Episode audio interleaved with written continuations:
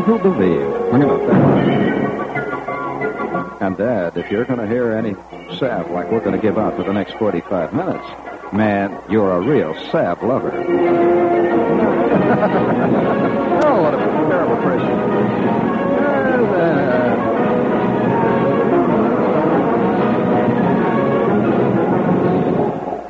All right, that's enough of that. That's enough of that. Oh, one of the saddest stories I've heard in a long time. Did you hear about this chick that was a singer who got fired from the Lawrence Welk show? Did you hear about that? She didn't show up? No, I'm serious. Uh, her name is Natalie Nevins. Now, I'll be perfectly frank, I'm not a uh, Lawrence Welk fan, but the Natalie Nevins was bounced off the show. And, uh, you know, he says, one, uh, two, uh, you are out. And uh, she was. Kicked her right out. And, of course, she flipped. And uh, we're going to quote her now. I like this little. This is a, talk about a moment of sheer terror. You see, she's been bounced. She's been bounced out. She says, "When I tried to take Mr. Welk some blueberry muffins I had baked for him, in an attempt to get my job back, about eight armed guards came out to stop me." a one, a, a two, a, a go and get her, then uh, one. Oh, I tell you, that's that's a uh, fellows, friends, fellow victims out there, male types. Can you imagine getting kicked out of your job? I mean, you're fired, see, and so you go home in a pet, and uh, you sit around your house, and old Bullard, you know, who fired you, CG, he's uh, he's sitting in his office, you know. Well, the thing that CG is so famous about, I mean, I, I suppose all of you know that uh, Mr. Bullard, who was the ultimate and quintessential boss. He's the top boss of all time. Mr. Bullard is famous for pulling his own teeth. And uh, so so old CG is sitting behind his giant Danish walnut desk, you know, with the with the lion's feet for claws and all that. He's sitting there, and he throws you out. He says, uh, he says, uh, Fred, we believe that we do not have we do not have a, an organization here that gives you scope enough for your potentialities meaning this ain't a bookie office. And, uh, you know, we're not a bookie here, and we don't have time here while you're running in and out all afternoon pretending you're going down the chock full of nuts, and what you're doing is laying bets on what's happening at Belmont. Now, Fred, uh, uh, you drop by down at the uh, personnel department, and they'll give you your check. We're giving you three days uh, and, uh, of course, you realize that uh, you weren't here long enough to earn a vacation, and uh, get out of here. And so you go home. Can you imagine baking a pan of fudge? To come back and say, Mr. Bullard. no wonder eight armed guards came out after her. Would you please? A one, a two, a one, one, a two, a one, a two. Tonight we're going to salute Lawrence Welk and his uh, labor methods.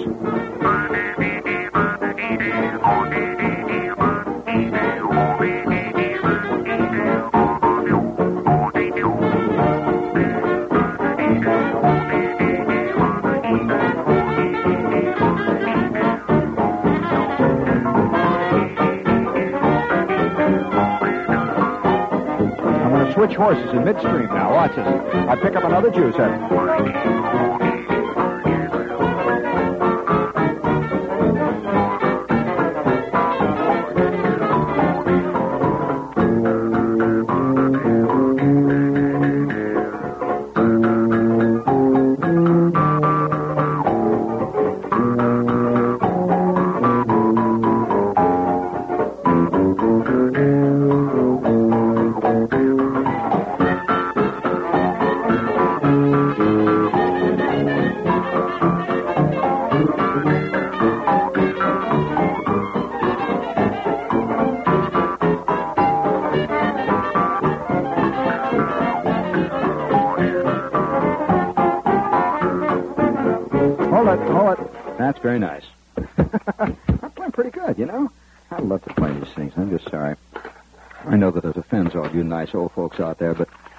Sure enjoy it. I mean, after all, what's life about? Now, uh, would you? Uh, I'll tell you. Uh, what what do you got on that thing? You got the Oriental Strut. Uh, that was what we were just listening to. Uh, do you have uh, on that side? Is I just feel like playing a little bit here. Uh, How about how about taking me out the Sons of the Whiskey Rebellion there, please, if you will. Have you ever wondered what these ads are about? Have you ever seen these ads with a guy looking out of the ad at you in the back of a pulp magazine, and he says, "Why do you want three thousand five hundred dollars?" And above it says, in a little balloon, it says, "I will give three thousand five hundred dollar cash to some person who answers my announcement. You may be the one to get it." But before I give it to anyone, I would like to know how wisely this money will be spent. Quote, why do you want $3,500? Tell me in 20 words or less, and you, and that's a great big you, you will be qualified for the opportunity to win this big fortune. Signed Tom Wood. And, and, and at no point do they tell you why. There's a whole full page ad that says, cash, I'll pay $250 just for the winning answer. Have you all the things you want in life a motor car, a beautiful home, fine clothes, money for a vacation or an enjoyable trip, to start a business for yourself, to give yourself or someone a higher education, or for a safe investment for a rainy day or old age. Why do you want $3,500? It is a fortune, right? This very minute, it will suggest much to you. What could you do? All you got to do is write to this guy, tell him why you want dough, and he'll send it to you. He doesn't say what else he'll send. I don't know. Listen to this ad here. This is a great ad. Do you know that in those days, when this magazine was published, you could get a blank cartridge pistol for one dollar? No, one dollar. One dollar. And uh, here you can get a. Uh, it says, "Be a big entertainer. Make it big on the radio. 180 jokes and riddles." I kind of like that. That's good. 15 cents. It says guaranteed, absolute satisfaction guaranteed. Also, the name of seven good agents will be sent to you if you write within the next 20 minutes. How about this one? Learn how to hypnotize beauties in your spare time. Oh, that's terrible. Hypnotize beauties in your spare time. Oh, you know, here you are. You're sitting in your, uh, you know, your 1932 Willys Durant, and uh, you look at her, and she she looks at you, and you say, "Look into my eyes, my proud beauty." And she looks into your eyes. See, you say, "Oh, Alakazam, oh, you will do my bidding." You now imagine you are fantastically in love with me, and you were willing to give me anything. And then she swats in the mouth. Bump, bump, bump. Of course, you get your money back. Satisfaction not guaranteed. Now, let's see. What else do we have here? Oh, yeah, to this one. It says, I, have seen these ads. I remember when I was a kid, I used to read these ads all the time. See, there's it shows this guy kissing his chick. It's a big, full page, serious ad. And above it, it says, Know the amazing truth about sex. The amazing truth. Holy smokes. The forbidden secrets of sex are daringly revealed. You must be over 21 to get this book, which daringly reveals the secrets of sex. More than 100 vivid pictures. Whoo, boy, oh boy. Has it ever occurred to you that there's large numbers of people in this world who believe that sex is a spectator sport? it had nothing to do with that. You know? Yeah, or here's, I like kind of like this one. Shows a guy with a gigantic muscle and he is bulging. What a muscle! His muscle, I'll tell you, he's got arms that look like his arms are filled with inflated basketballs. Tremendous muscles. And he is breaking a chain. Have you ever seen that? That where he's busting a chain with his biceps. He has he has made his muscles so hard that a giant chain, it's got links about eight inches across. He's breaking a chain, see? And it says, I will add two inches to your biceps, or it will not cost one cent. Oh, listen, I bet there's 5,000 guys out there right now listening to me who wrote for one of those catalogs, you know, the, the one that says, uh, in just seven days, I will prove to you that you can be a new man. Has that bully at the beach been kicking sand in your face? And then there's a little comic strip that shows uh, George L. was a 27-pound weakling. And you see him standing in front of the mirror, and he's got pimples. 27-pound weakling. And George L was constantly at the mercy of the bullies at the beach. And it shows him sitting on this blanket. He's got little skinny knees, knobs all over, you know.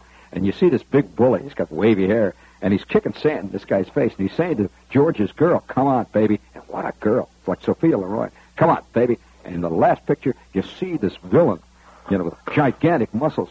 And George is sitting there, and tears are coming down. And then underneath it, it says, "And then George discovered our seven-day course in a magazine just like the one you are reading." And you see George sitting there, and he's saying, By George. He always used to say, that's why they call him George. See, he says, By George, I'll send for this. And shows the mailman arriving, a big grin. You know, they always show the big grin on the mailman. He says, George, your course has arrived. And George says, "Great Scott, just in time for the prom." And uh, the next scene, you see George, and he's looking in front of the mirror, and he's got this spring, you know, with the handles on it, and he's something, doing something with the spring, see? And he's standing in front of the mirror, and you see already, it says five minutes later, already you can see gigantic muscles. Look like, he, you know, he's like, he's got tennis balls in his back and all, tremendous muscle. And it says, sometime later, seven days, George absolutely proved to himself that he could be a new man. And it says, sometime later, and you see this gigantic monster sitting on the beach. You know, Oh, he's got shoulders. He, I mean, he looks like uh, Emerson Boozer, you know, tremendous muscles. And uh, you see the same guy with the curly hair, you know, he's he's approaching, and he's saying, uh, get off that blanket, you skinny weakling. And the George kicks sand in his face. And the next thing you know, you see him hitting this guy, and this guy's falling over backwards. What happened to George? Oh, and you see, you know, his eyeball is hanging out. George is beating him. And underneath it, it says, yes, you can be the guy to kick sand in another guy's face. Just seven days. Well, I wonder how many guys out there tonight sin in a coupon. I mean, when you were a 26 pound weakling and had acne, you even had acne on your kneecaps. I mean, that's a great thought. and, uh, I wonder how many guys are listening tonight who send in for this thing, see? And the second day they got it, you know, they got this big spring with the, with the hands on it, and they're standing in front of the mirror.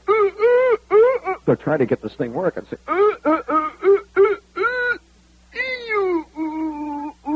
and all of a sudden, way down inside, he's going. Oh, something went. and now for 42 years, you're known as Old Hernia Harry. Dump, dump, dump. What I have to do to earn a living, it's sickening. If my mother knew what I was doing. By the way, uh, I've often felt that uh, we're all going to have something to answer for one of these days. Do you see that cartoon in the New Yorker a couple of couple of weeks back? Shows this guy in heaven, and uh, he's talking to another guy in heaven. They got these big wings, and they got a couple of you know harps. And one says, "Well, I'll tell you. You know what I think tipped the scales is uh, when I uh, when I started to boycott grapes." I'm sorry. Rah! making bad noises here. Rah, rah, rah, rah. Rah. Oh, yes, yes, yes. Here is what I wanted to do. I would like to salute over in Sayreville, New Jersey. I started to salute them a couple of days, and I never really finished. Uh, listen to this. An Edison, they sit down when their car, within their car, when they were buying this from this dealer, the couple, Mr. and Mrs. William McKenna, were told their new car would not be ready Monday. And, oh, they were told their new car would be ready Monday. It had not been serviced, and they wanted a car. So they sat in it, locked the doors, and refused to budge. Oh, you know, this is, uh, and you know, this is a young mobile and all that. It's so sad to find people getting off to a bad start like that. They sat in it, locked the doors. McKenna said the dealer had been registered. The car had been registered by the dealer yesterday in his wife's name. It was promised to us today. A car is like a home. It's my property. Even though it's on their property, it's my property. And so now they had to they had to service the car. These two were sitting in there. They wouldn't get out. And I'd like to salute those. Do they know where it's at?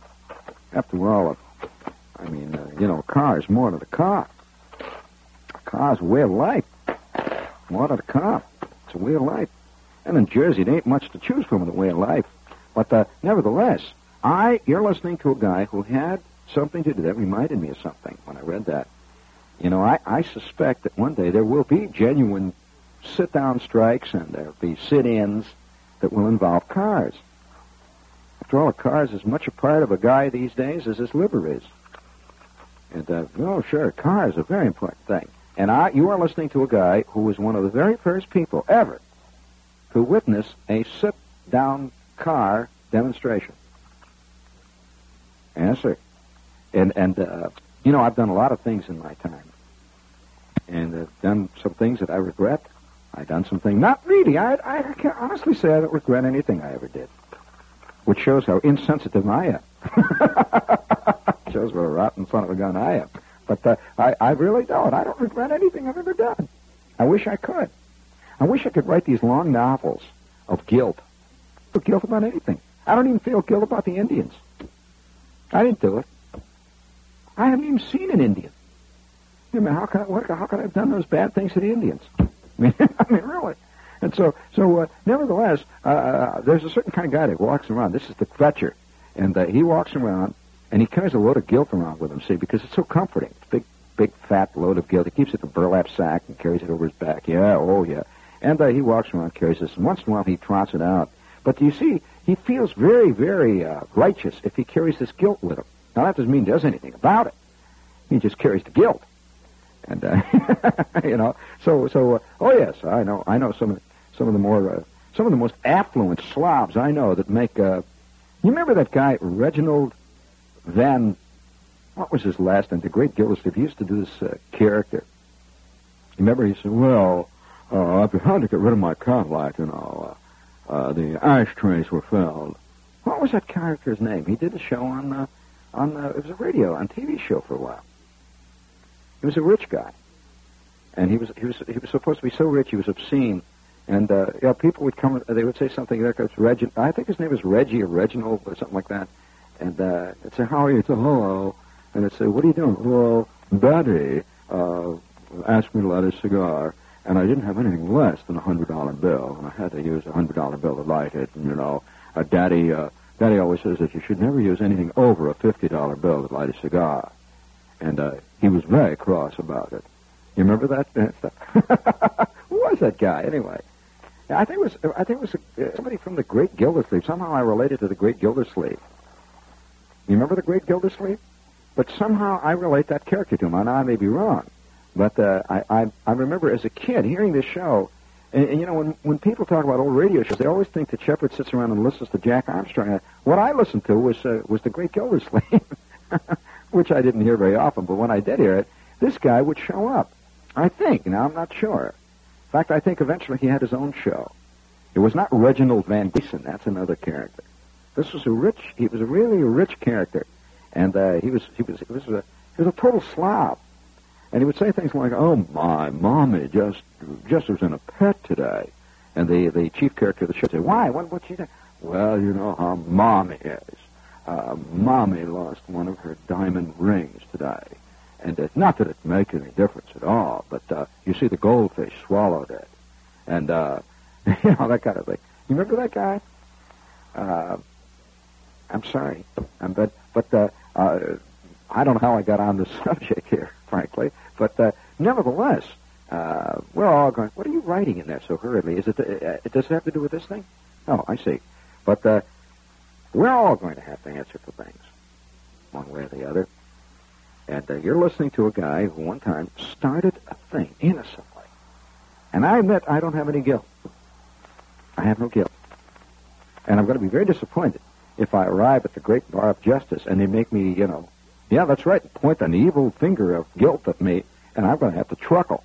I'm not good at truckling, and or or uh, whatever you got to do when they point the finger of guilt at you. But one day I had this sponsor. I'm going to tell you a story. I, I rarely tell you radio stories, but one day, no, I don't. I, I'm I'm uh, I'm just a kid in this this instance, and I'm going to college, and I had this summer job in a radio station, and I was doing all kinds of great shows. I had uh, I had a man on the street show. I used to do the news. I used to play H.G. Grubbage in the news. And it was this, this little tiny radio station. Uh, we, it was the only 7 watt radio station I ever heard of, you know. And we didn't even have an outside antenna. Uh, I'm serious. The radio station that I worked on did not have an outside antenna. I'm telling you the truth. They used the, the metal frame of the building that we were in as an antenna. And we used to broadcast uh, an area about, oh, maybe 15, 20 blocks and uh, yeah, a little tiny bitty station down there. We, we used to compete with the police calls for the ratings, and uh, we'd be way down at the bottom. And, and and I was, you know, I never thought anybody listened. And so you get this feeling when you're when you're working a little bitty two-bit station like that. We had a Sears Roebuck, uh, we had a, a Sears Roebuck crystal mic that came with somebody's tape recorder, and that was our microphone on the radio station. Actually, it, I'm serious. It was, it was a crummy station, and the the engineer had built our board and uh, you could see where he had taken, we had a wooden panel on it, see, and he had polished it down. He tried to get it all up. You can just see the little imprint. It's a Kraft cheese. He made it out of old cheese boxes or something. It had big knobs on it. And, uh, yeah, well, it's a great, great little station. So, but nobody worried about whether whether were being heard or not. See, our our business in this radio station was not to get listeners, but to get sponsors. That's all. And a sponsor would last about three days. You see, on the station because he would sh- he would shortly find out that he's the only guy listening, and he would tune in to hear his commercials. so so one day, I've got the show, and uh, I'd sit there and tell dirty jokes, and because uh, you know nobody listened, it didn't make any difference. Even the FCC couldn't pick us up. So uh, I was on this little station all day long, and and uh, I, on all day long. I mean, I'd start out at 5:30 in the morning. I would open up, and uh, I would uh, and I would start giving the time.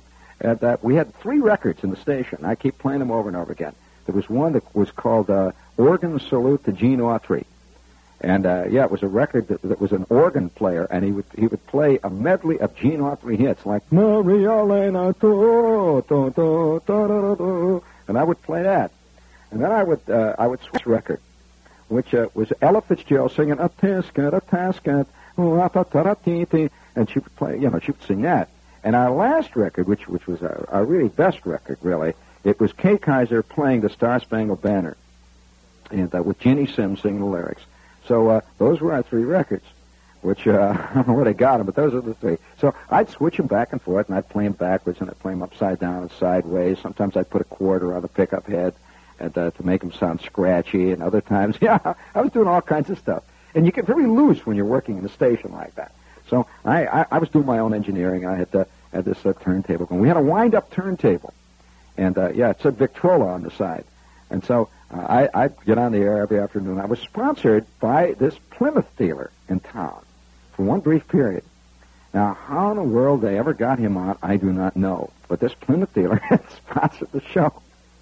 and and uh, he had, you know, he was a sad Plymouth dealer, and and uh, he had this had this showroom, yeah, and, yeah, he had the showroom, and all the time he was he was running these big specials, and they, and I would come on and I would announce the special, big special. Uh, anybody come in? It's a, it's our year-end sale, all brand new models, and nobody'd show. So he's getting a little bit, yeah. Oh well, he's getting very discouraged. See, and so he would call me up every day after the show, and the phone would ring, and on would be this Plymouth dealer and he'd say, uh, listen, uh, let's try a new approach tomorrow. I said, what do you mean a new approach? Well, you know, he said, uh, there hasn't been anybody in here for a week. And uh, even the guy that greases the cars hasn't showed up this week, and I don't know what to do. And uh, I'm getting behind with everything else. Let's try another approach. We've got to get people in here. So, well, you know, I had to fake it. I couldn't say, well, it wouldn't make a difference what I did because there was nobody listening to me anyway. You know, it's like hollering out the window. Have you ever have you ever opened the window of your house and hollered a commercial out, friends? Well, uh, try it. And you'll find that you're not going to motivate many sales, and uh, not many people are going to listen to you. A few guys will laugh when you walk on the street. You'll try it. I mean, if you've really got a loud voice, you may get all the way down to the end of the block. And then some lady, you know, who's out there beating the rugs may hear you give the commercial for Biz or some uh, enzyme creative uh, uh, cleanser or something like that. But uh, uh, that's the kind of radio station we had. See, we, I might as well have been hollering out the window. It would have been cheaper. Then we wouldn't have had to pay the light bill and all that stuff, you know. so, in fact, some days we just turn off the lights in, in the station, go for days without lights. And so, one day he calls up he says, "Hey, look, uh, uh, it's getting desperate, you know. Uh, I, I, you know, after all, we're, we're, we we haven't even been able to pay our bill at the radio station. Now we owe you over six dollars, and uh, that's for 14 weeks.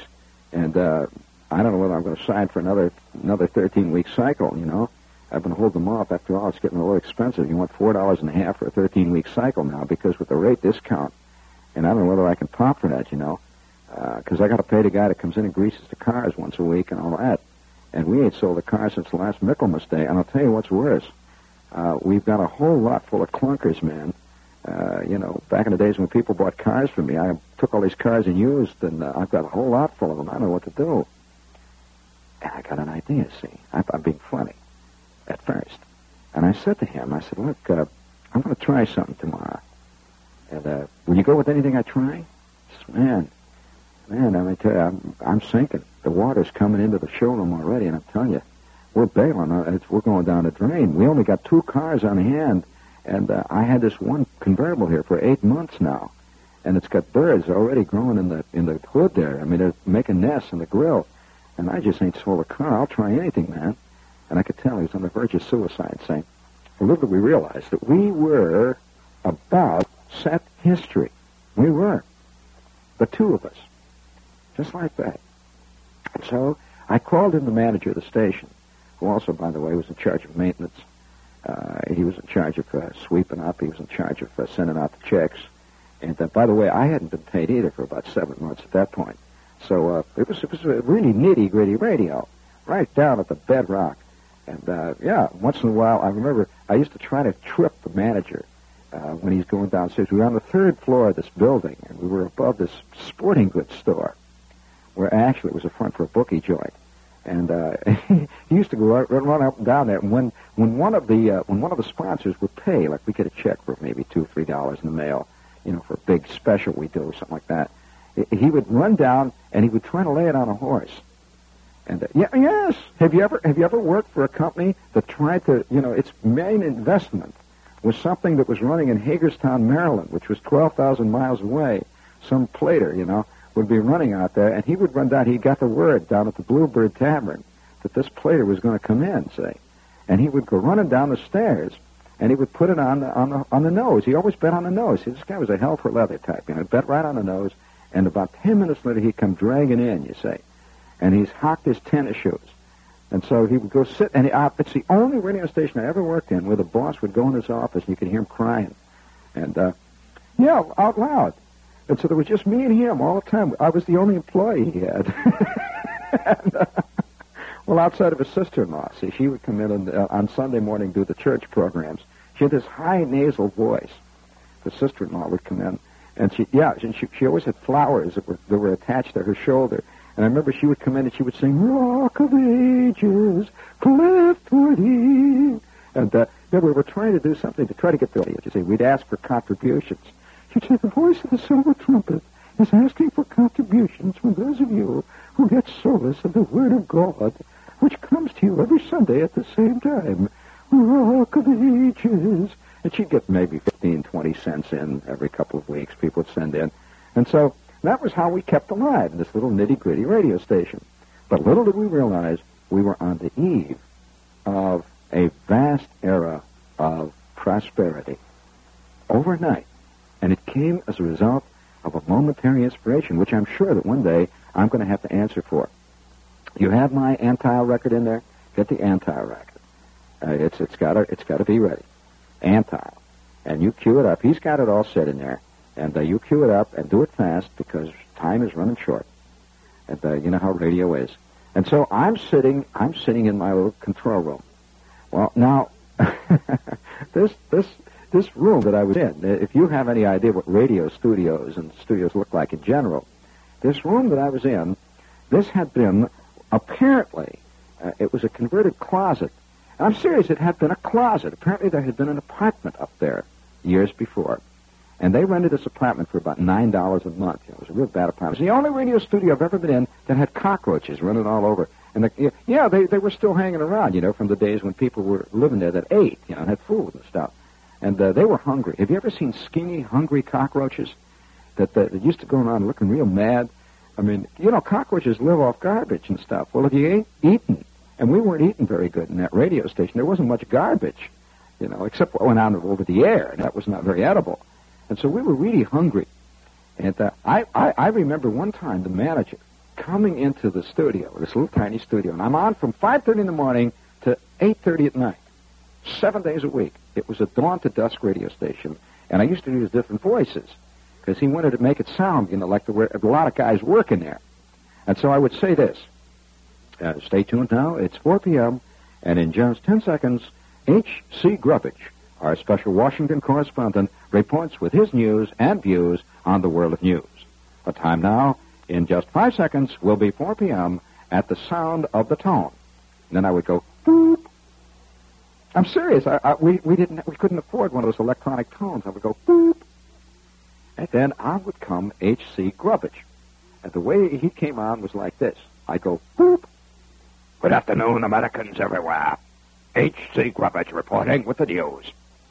We, the taxpayers of America, once again are faced with another snow job from Washington. Have we been consulted on this?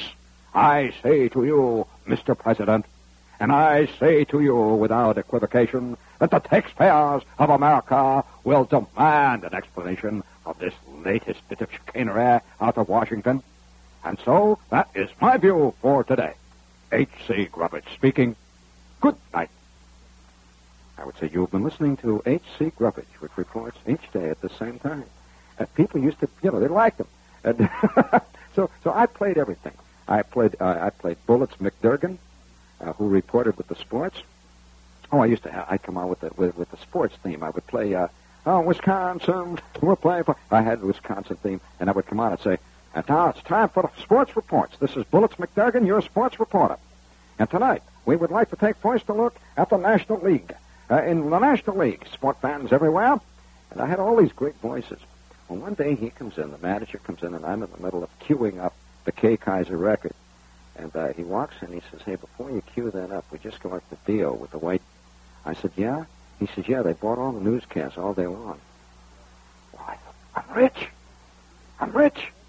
See, he and I had worked out a deal where for every 15-minute newscast, I got an 8-cent talent fee if it was sponsored. So I figured it up immediately. Gee, that's, a, that's well over a dollar and a half a week. They bought all the newscasts. And so I, I immediately I, I brightened up. And he says, wait a minute. I worked out a special trade deal. Oh, God. That's the worst thing you can hear in radio, a trade deal. I said, what kind of a trade deal? He says, you can have a hamburger free at the White Castle on Monday, Wednesday, and on Friday. And on Friday, they will throw in an orange shrink. Well, you don't look gift horses in the trap. You don't. So you know I did? You know, I needed cash more than I needed White Castle hamburgers. So I would go in and get my White Castle hamburgers on Monday, Wednesday, and Friday. And then I would stand out in front of the White Castle and sell them at cut rate uh, to the people that were going in. I'd say, hey, you want a hamburger? And of course, they cost a dime in there. So I got them here for eight cents, brand new hot. Says they're hot, you know. Guy stole them. And, uh, you'd be surprised how much you could tell when you imply that they're stolen. So I was selling. But you don't want to hear this sordid uh, background. I was going to tell you about what my, my big scheme was, wasn't I? Well, one day, I, I had this momentary inspiration. And so now I'm on doing this, uh, you know, Hartzell's Plymouth Dealer. So I says, and friends, uh, Hartzell Plymouth Dealer uh, is now running a special sale beginning Saturday morning at 7 a.m. All cars on his lot, used cars that he has selected, all used cars on his lot will be sold for $1.98. And then I went right on. You know, I played the Kay Kyser record. And the, it seemed like without any warning, I'm sitting in the studio for years. I have not had an audience. I have not even had listening that I knew of, except the guy down at the White Castle who wanted to make sure I did a newscast before he gave me the hamburger. So I'm sitting there, and all of a sudden I could feel the ground shake beneath my feet. I could just feel the ground. You know, I hear people running down the streets. And I get up, you know, I got the Kay Kyser record on, and I go to the window and I look out. The streets are black with people, all running down to Hartzell's Plymouth dealer. Thousands of them yelling and screaming and fistfighting, running over each other. And I sat back in a chair, and almost instantly the phone goes, ah. And it's old Chet Hartzell. He says, What did you say? He says, What did you say? They're out in front of your guys are breaking the doors down. The fire department here, the cops are showing up. I said, What do you mean, Chet? He said, I don't know. What, what did you say? They're all yelling. They want a dollar ninety-eight car. What are you trying to do? I said, Oh, Chet, no kidding. I'm just kidding. I said, I told them that any one of the clunkers on your lot that you would select, you'd sell for a dollar ninety-eight, beginning at 7 a.m. Saturday. There was a pregnant pause. He said, What? I said, They want those dollar ninety-eight cars. I, I'm just kidding. He says, That's fantastic. What a stroke of genius. Do you know that I was going to pay $10 a car to have these damn things towed away? He says, there's cars out there that have not moved since 1942. He says, they're nothing but junk. He says, we're going to get rid of them. You're a genius. A genius. It's fantastic. Well, people came for thousands of miles around. I'm telling you the truth. Thousands of miles. And that Saturday afternoon, there were something like four people had gone through Hartzell's Plymouth shop trying to buy $1.98 cars. And within six months, he was the biggest Plymouth dealer in that town. How's that for a happy ending? Which meant that he could afford to drop our contract and buy a 26-week contract on the big station right down the street. How's that for a happy ending? And by the way, he later bought the station. Did he give me a job? Are you kidding? Are you kidding? The guy that used to grease the cars is now program director. Forget it, friends. There's a happy ending to everything. So, uh, oh, by the way, uh, here is uh, here is your assignment. Tomorrow, and I will be on. You listen, or I'll hit you. Okay? Uh,